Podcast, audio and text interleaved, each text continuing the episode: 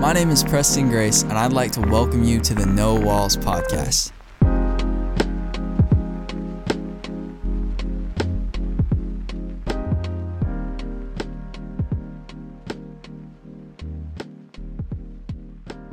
All right, so, um, it's officially spooky season now.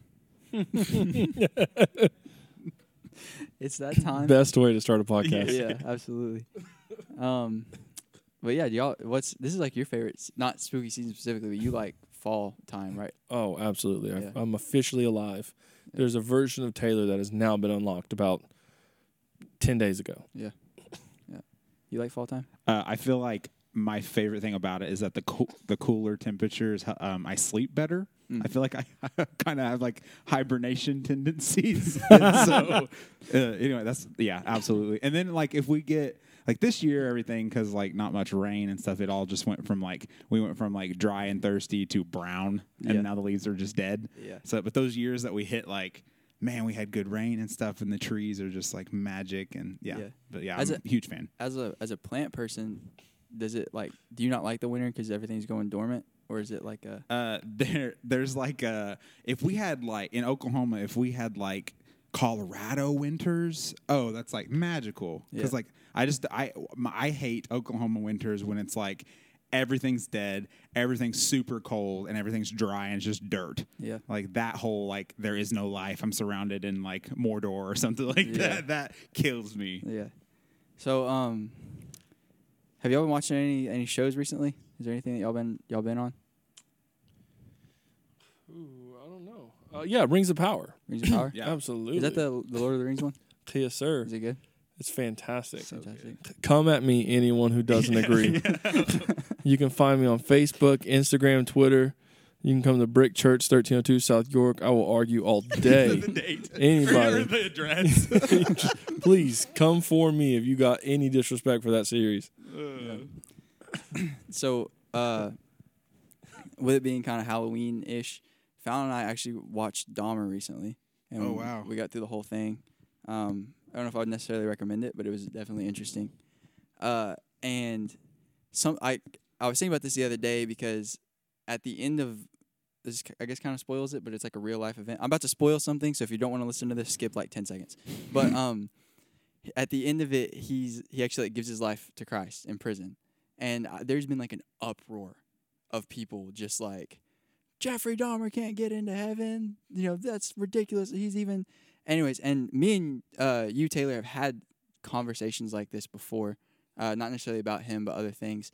And I just thought you like articulated it well whenever I'd asked you about this recently. So do you have do you have anything on that? Like, is it On whether or not Dahmer could get into heaven. yeah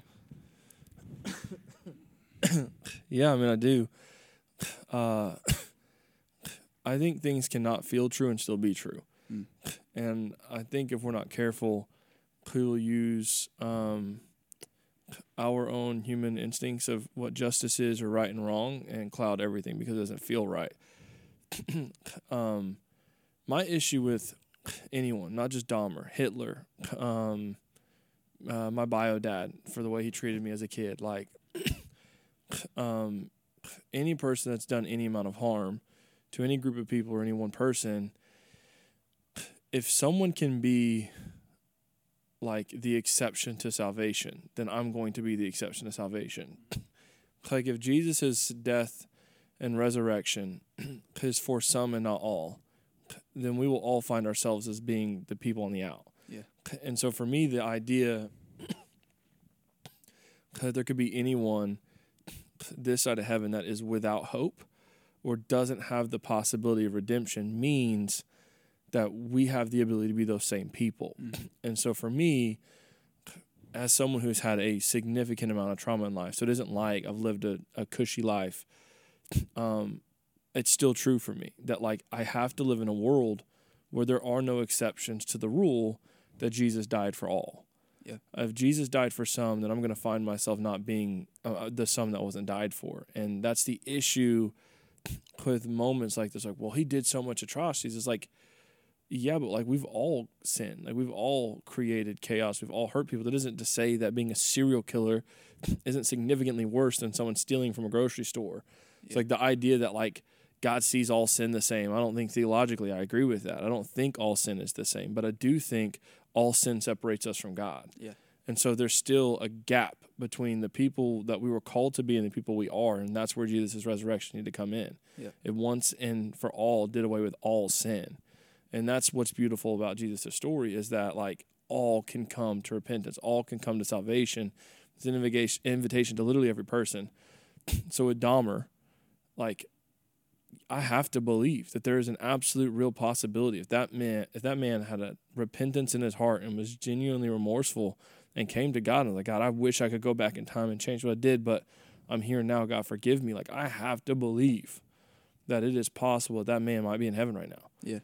And if I, uh, because if it isn't possible, that means it's probably true for me. That I'm probably gonna be on the outside looking in, which is where it comes back to the whole scripture of like a conversation Jesus is having. I think it's in Matthew, where they're like talking to God and they're like, "But Jesus, we prophesied in your name and we cast out demons and we did miracles and we did this and we did that," and just like, "Well, depart from me, you never knew me." Hmm. Like has like to me that scripture is like both encouraging and terrifying because there will be people in heaven that you thought were going that aren't there potentially. Yeah. That's scary. Yeah, that is. But also it suggests to me that there are going to be people you didn't think were coming that are there as well. Yeah. And that's that's the part where like we work out our salvations, right? Like I'm trying to be the person that gets there and the idea that like we are going to decide who is or isn't based off of appearances. You don't know what's in anyone's heart. Yeah. So you don't know the story. You don't know what Judd Dahmer went through. You don't know where he came from, what his thoughts were. Like, we, there's a lot of data points that exist inside him. That even though we have a documentary on, that's not John Mer- Dahmer telling his story. Right. There's a lot happening. That is to not justify for a second how psychopathic and crazy this dude was. Like, Right. under no circumstances do we explain away evil Yeah. but all evil can be redeemed. Like like like God can forgive all sin, and God can bridge all those gaps. Mm. Uh, so, anyways, it's my kind of way to break that down. Uh, I had a follow up question actually on your the scripture you used. So you're talking about whenever they said that they cast out demons in Jesus' name and all this stuff. Do you think that they did they believe in Jesus or did they just not have the relationship with Jesus? What do you think he meant by like he didn't know them?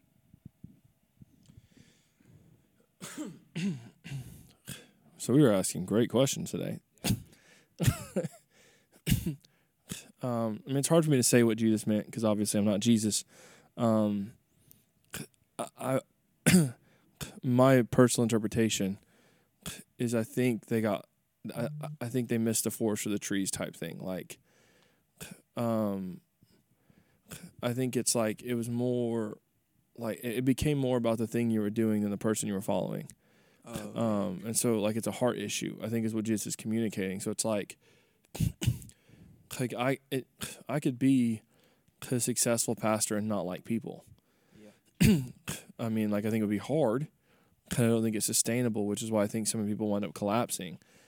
But like the person of Jesus and the work of Jesus are not the same thing, and you can just you can you can like dissect the two of those. Yeah.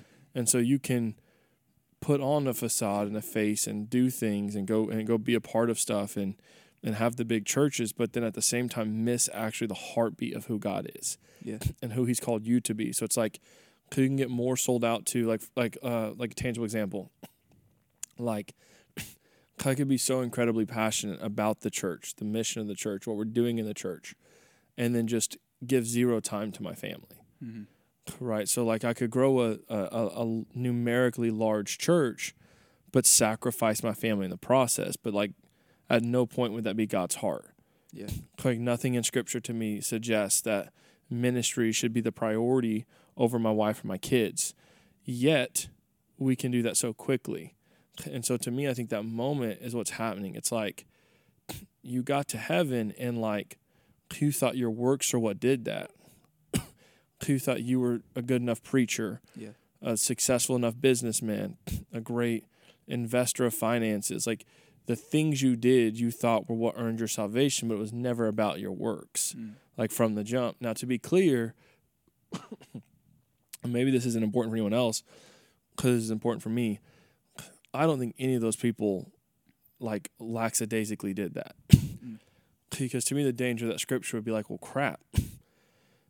So I could just, I could think I'm following Jesus the whole time and like get to heaven and miss Yeah. the whole thing? Yeah. Absolutely not. Yeah. Okay, my personal opinion, I think for every person in that story, uh, like for every moment that's like that that happens, I think God was, I mean, throughout the whole process of that life, trying to redirect, Yeah. trying to get them to call back, trying to bring them back to who they were called to be in their first love being Jesus. And so I don't think anyone gets to heaven.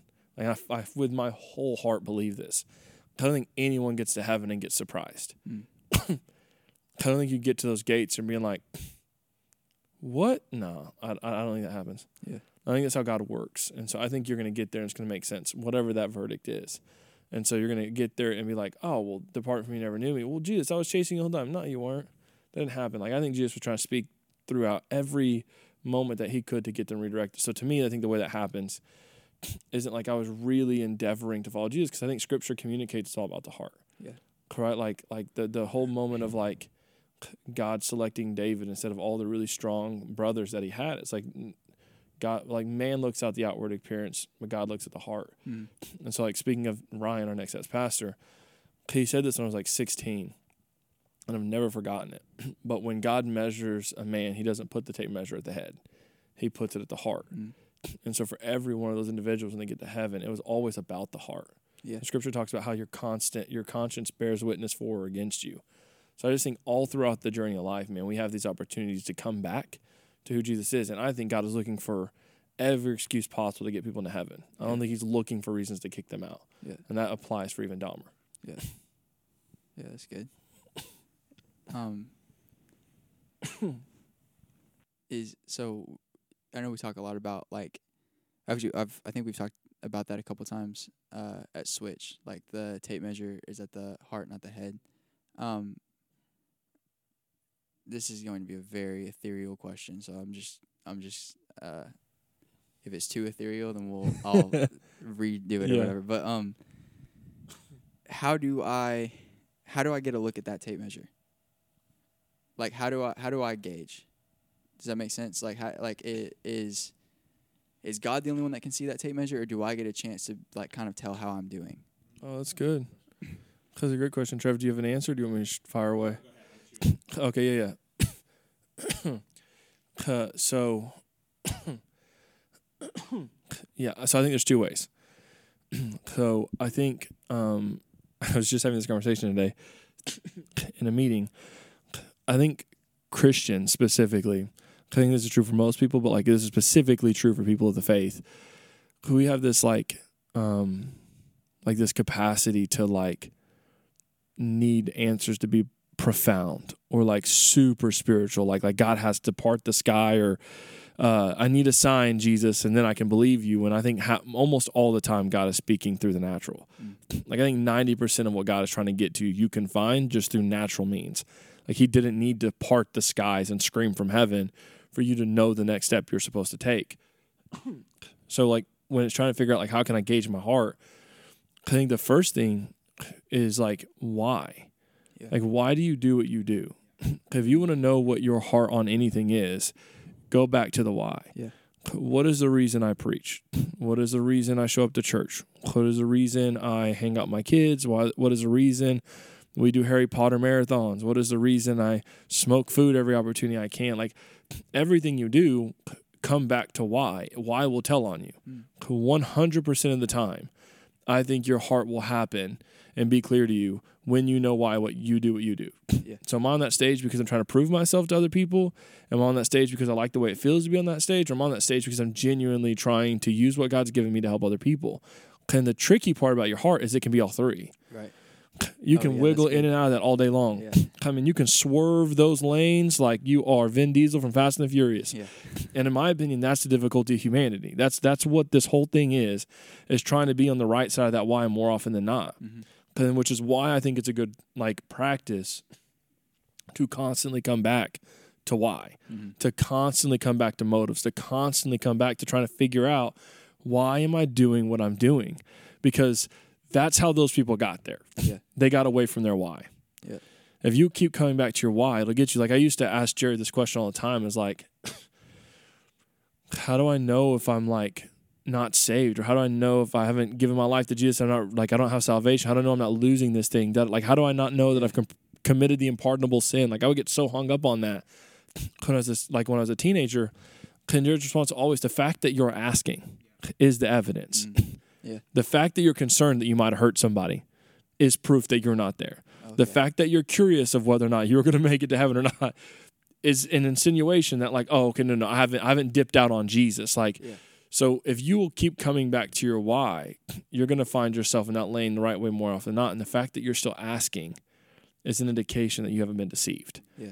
All right. So now coming back to why is the first way. So always ask yourself why. I think it's just a good practice, like once a quarter. Because if everybody just decided they're going to ask themselves, why do I do the things that I do? Okay, I'm going to look at my whole schedule once a quarter. And I'm going to look at it and I'm going to ask myself, why do I do that? Why do I do that? Why do I do that? All the things that I just do a lot, right? Like look at my schedule, things that are repeating on my schedule. Why am I doing those things? That'd be a great practical rule for every person listening to the podcast do. Once a quarter, just ask why. The second side that though, because what happens when I can't figure it out? Hmm. Tell you what happens when I've got skin in the game. What happens when it's habit now? So I'm not sure. Like, is this? Am I supposed to do this? Am I not supposed to? Like, that's where the people come into play. Co- uh, scripture talks about how you can judge something by the fruit it bears. I think that's true for us when it's trying to figure out uh, our heart. What fruit is it bearing? Yeah. Like, are you walking away exhausted beyond all belief and it doesn't fill your cup at all? Or does this add value to you? Are you energized by the thing that you do or does it take away from you? Yeah. Or are the people in your life better for the things that you do or are they worse for the things that you do? Yeah. Right. So when you're trying to figure out, am I in the right spot? You start looking at fruit, man. Is that an apple on that tree? And do I even want to eat that apple? Yeah. And you keep coming back to that over and over and over again. And that will tell on you where your heart's at. And when you can't see it, you got to go ask people. Yeah. So it's like if, even sometimes looking at the fruit is hard because it looks like an apple, but do I want to eat the apple? Like there's so much nuance even in trying to figure it out. And that's why community matters. So for me, when I get into the moments of life and I really can't tell if I'm holding this because God's given me to it to me to hold, or I'm holding on it because I'm afraid to let it go, that's where Jared and Ryan come in. Yeah. Help me see, man. I can't figure my why out right now. I'm a little murky on it. Like, is my heart right? Am I doing this for good reasons or am I doing this for bad reasons? And I can't read the fruit right now. It's very murky to me. It's unclear. Help me find my heart. And that's where the people you trust who love you and are for you are going to be honest with you come into play. Yeah. So, like, to wrap that up, the first one is ask why. Why am I doing what I'm doing? And I think 90% of the time we can find that answer. But that 10% of the time where we don't know, that's where you go to the community. That's where you go to your people that you trust that love you and are fighting for you because they'll help you see it. They can help you see the fruit on the tree that you're blind to. Yeah. I think it was in in community was the only time that I could actually like for myself rec- recognize fruit Mhm. in my life um, through choices and stuff or lack of. Yeah. Um, because in my own perception, it was uh, like tons and stuff, tons of hills that I was ready to die on were like taking value away from my calling instead of it being like a contribution for further benefit and um yeah. So absolutely bringing bringing strategic people into your narrative like is is absolutely a game changer. But Yeah. yeah as far as identify like or you said like how do i gauge it or how do i measure it or whatever? Yeah i think you have to bring other voices in yourself. I feel like obviously we have like the holy spirit to be able to like shift and guide us in things. Yeah. but uh yeah having a having those voices and stuff on tap are i think ridiculously helpful. Yeah, absolutely. Um, you said something that I think is actually going to, like, it would have like set me free whenever I was 13 because you just said that um, when you're wrest- wrestling with that question of like, am I saved? Like, am I really saved? Like, how do I know? Like, you know, the the, the skies didn't part and God didn't tell me I'm saved. You know what I mean? It wasn't I sinned again today and I said yes to Jesus Yeah, yesterday. Did it not yeah. work? And but like the the thing is like, well, I'm, I'm still asking this question. Like I still care about this. Like that's evidence, and you know that, that that's that's evidence that I haven't strayed too far. Is like kind of the thing. And I really like that you said that because that would have helped me Oh, out it's so lot. freeing. Yeah. It's so freeing because like if you're if you're somebody that's like say you're a perfectionist or you're like an internal uh, like you're just really really judgmental like on yourself and your actions and stuff like that like that that for me was such a freeing concept of salvation and your walk with christ is like where's the heart position at like let's evaluate the heart position outside of the action as well like bring it into the story but recognize like you're still you still have like the heart position of trying to chase this this goal to get closer Yeah. to his heart and uh and once again bringing more people into the narrative and being able to have those kind of conversations is like it's kind of like the progress over perfection kind of concept. If you if you're comparing a baby a baby's ability to bench press a car compared to like an elephant it's like Yeah. well what the crap? There's there's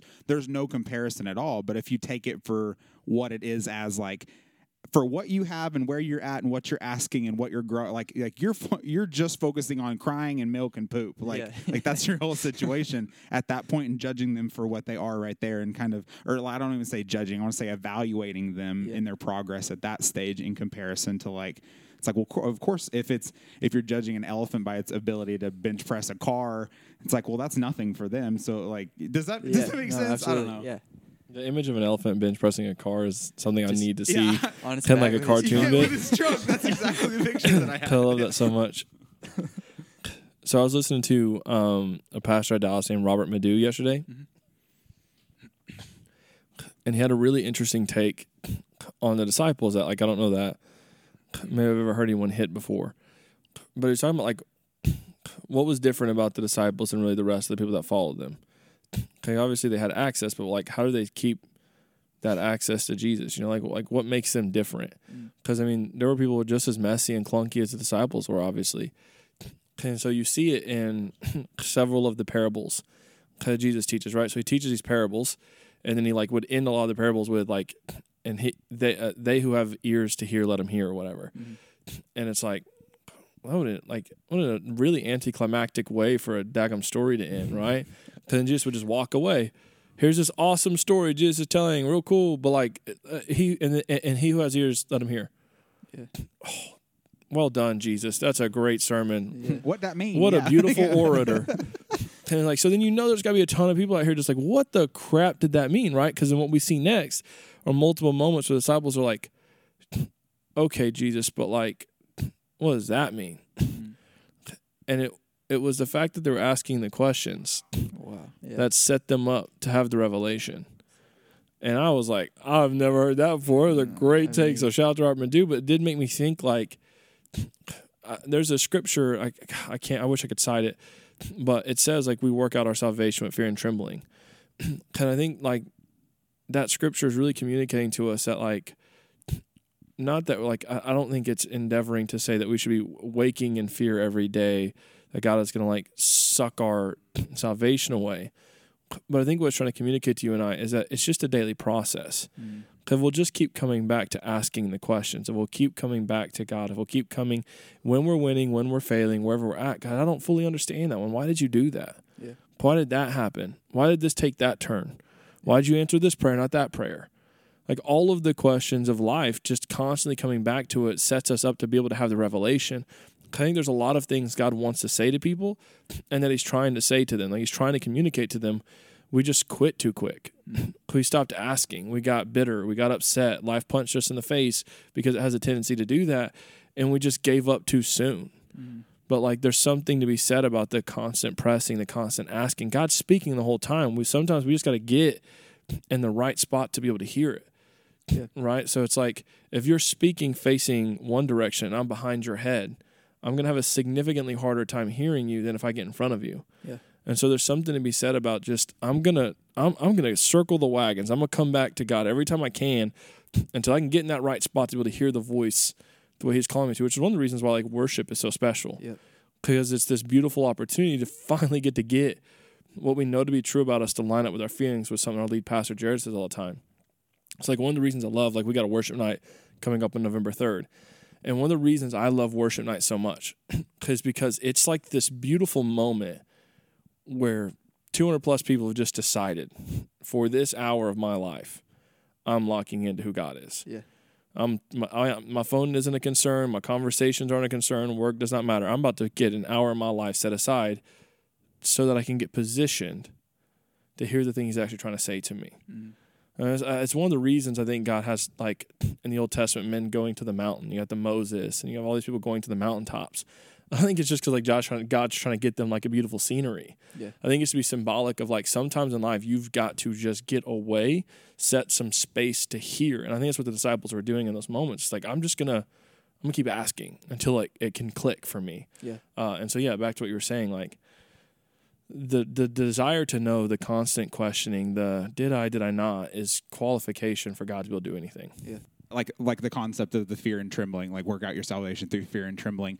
Um, growing up that that specific verse for me was that. It was fear and trembling of oh my goodness i am struggling through these kind of things and i am fearful and i am trembling but if i bring this to him then it's a disqualification. So the Oh, yeah. recognition of like the heart position for questioning the process like like think of that as like a not fear and trembling of being reprimanded by Christ, but like it being a like an invitation to him into your narrative to be able to process through to work these things out. Um, something that was so crazy growing up was so many people and myself included valued you um, my, I say I'll say me valued my relationship with Christ off of the reflection of the spiritual authority that was in my life. So whether that be my mom whether that be the preacher et cetera and stuff like that. And so I was only like that was what was setting the pace. There was no individual relationship as far as me and Christ working out my salvation. It was somebody else dictating that, and I just kind of fell behind. Does that make sense? Yeah.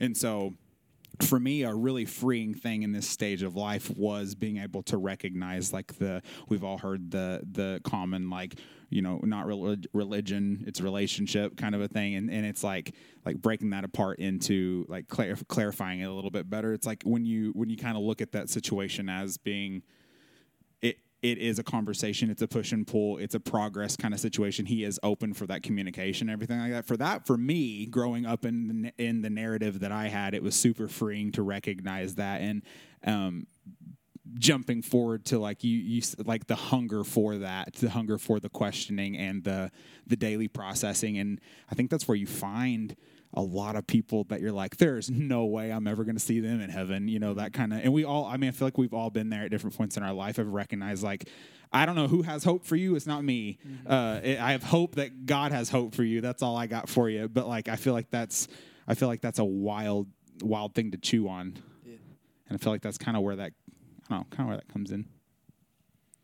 Watching, uh, you said something earlier about like like worship night, and it sparked a it sparked a thought. I fell in love with the idea of one-on-one worship, me and Christ, being able to have just that intimate upper room kind of moments and stuff. And I, I'm I'm I'm coming kind of coming out of the season of my first time really tasting what that feels and smells and looks like, right? I recognize something from the vantage point of being able to be on stage in a worship night type setting or even like a congr- congregational style worship setting is I recognize that the end a, a person that's processing period someone that is coming in with expectation powerfully like they're like i don't know what i'm doing but i'm coming in here and i'm chasing christ. I'm coming with expectation that he is good that he is who he says he is and i've got something on me that i want to process. I recognize that person that comes in genuine with a genuine heart and a genuine wrestle overflows into the people around them that the, the their processing is almost like an invitation for somebody else to be free enough to be able to also process with. And um, our Life Kids pastor here, uh, Haley Gray, has. Uh, there was a conversation that I had right when I first um, got on staff here with her about like her walking into a worship service and she didn't know something was on her that she needed to process through. And at the end of the worship service she felt a lot freer. She didn't know it was something on her.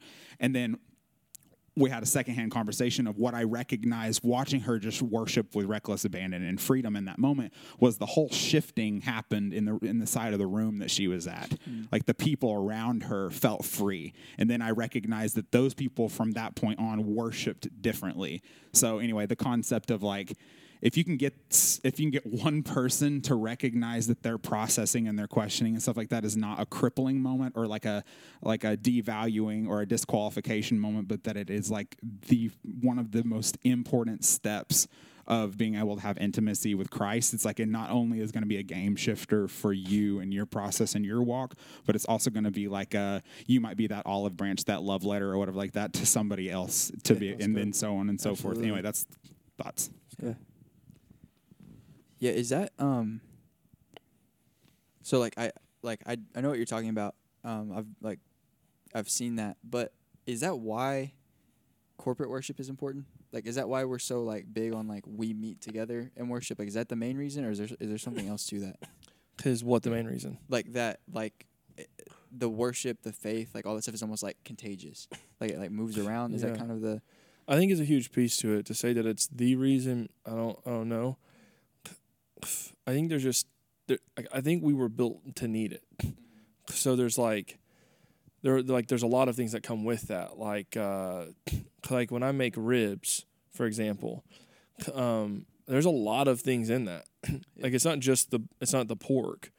There are seasonings. There's sugar. There's butter. There's like sauces. There's the like fat rendering inside of the the pulled pork or the of the ribs itself. Like there's like when you eat my ribs, you're not just eating ribs. right? There's a lot of things that made those ribs be and taste the way those ribs taste.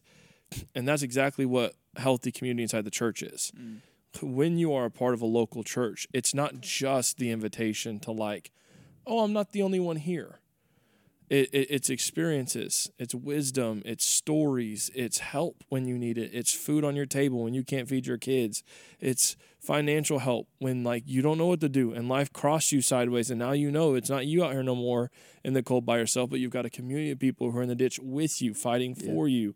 Uh, it is, it is those moments where it's like I've got questions but I don't know how to ask them. And I hear someone ask it for the first time. Like, I can't tell you how many sermons Jared Callahan has preached on stage that, like, he articulated the question my soul had been asking for decades. Mm, yeah. Decades, I'm 28. anyway, 29 now. Uh, but like he had, he perfectly articulated the very question that I've always wondered, Yeah. but not known how to ask. It is those moments. Yes, it is those moments where it's like you see someone worship in a way that you didn't know you could. Yeah. Maybe for you, church had always been a certain thing. When you step into a new world, a new atmosphere, a new experience, and you find out, oh wait, maybe there's there's more to that. Yeah. Um, I mean, it's, it's all of the things. So yeah, I mean, I do think coming and being a part of a local church is a benefit because you get to see the faith in other people and it sparks faith in your own. But man, it is a lot more than that too. It's safety, it's hope, it's love, it's joy, it's laughter, it's serving, it's sacrifice, it's uh, it's encouragement, it's strength, it's it, it- it's it's everything, man. It, it, it's it's it's simply put, it's what you are made to do. Mm. Yeah. And so when you see something work in its proper capacity, it looks awesome. Yeah. When you see Steph Curry shoot a jump shot, it just looks right. Yeah. When you see Aaron Rodgers throw a football, it just it looks right. When you see Michelangelo paint something, it looks right. Like and when humanity looks right is when it's in community. Mm. When it's doing life for each other. When it's fighting for each other, when it's praying and helping and loving and seeking and being all of the things that we're always supposed to be.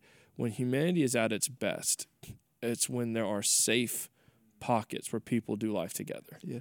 That is heaven on earth in its purest form.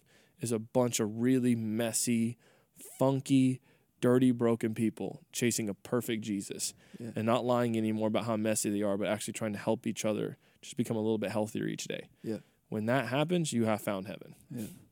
It talks about in scripture about how important testimonies are um, and reliving those in corporate worship settings and stuff like that. I think is I think that's almost another like recognition of fruit kind of opportunity as Yeah. well. Because for me, I I watch in the faces of, of everybody around and like I'll use us as an example. Like in those situations, I'm watching my story play out on other people's faces at different points in my life. Yeah. I'm watching them wrestle with something that maybe I wrestled something similar two years ago, whatever. And that recognition of like oh my goodness gracious like i don't recognize my capacity shift until i'm able to witness what somebody else is going through. And now because i've been in those rooms i have something to say about it. Yeah. i can tell you that there is another side to the coin than what you're struggling with in that particular moment.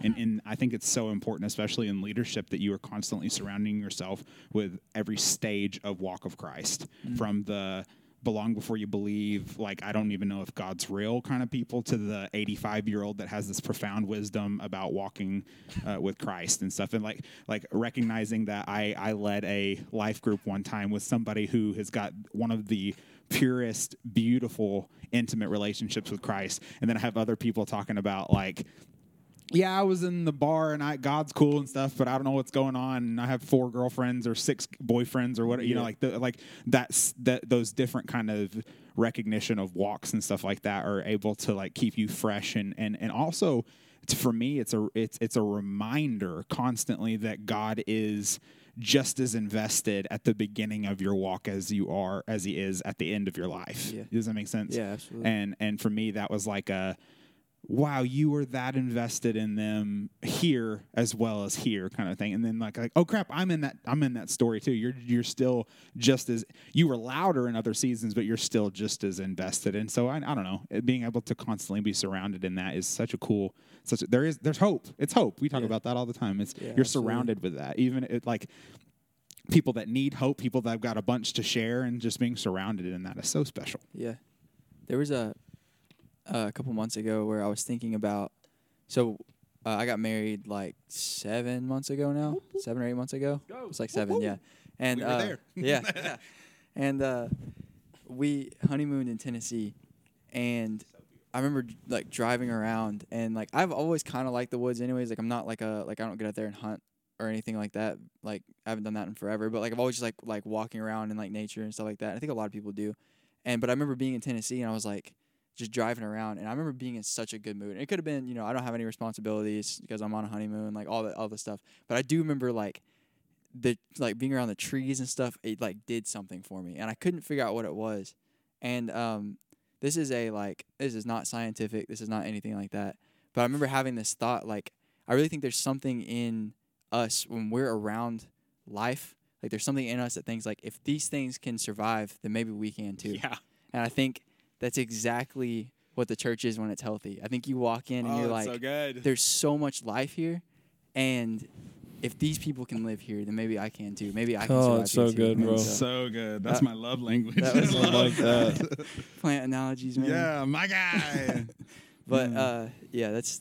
I, and and I think that's why we're we're supposed to be a beacon for hope. We're we're a beacon for life, and maybe we're a beacon for hope that people can live. You know what I mean? But and purpose. Yeah. yeah.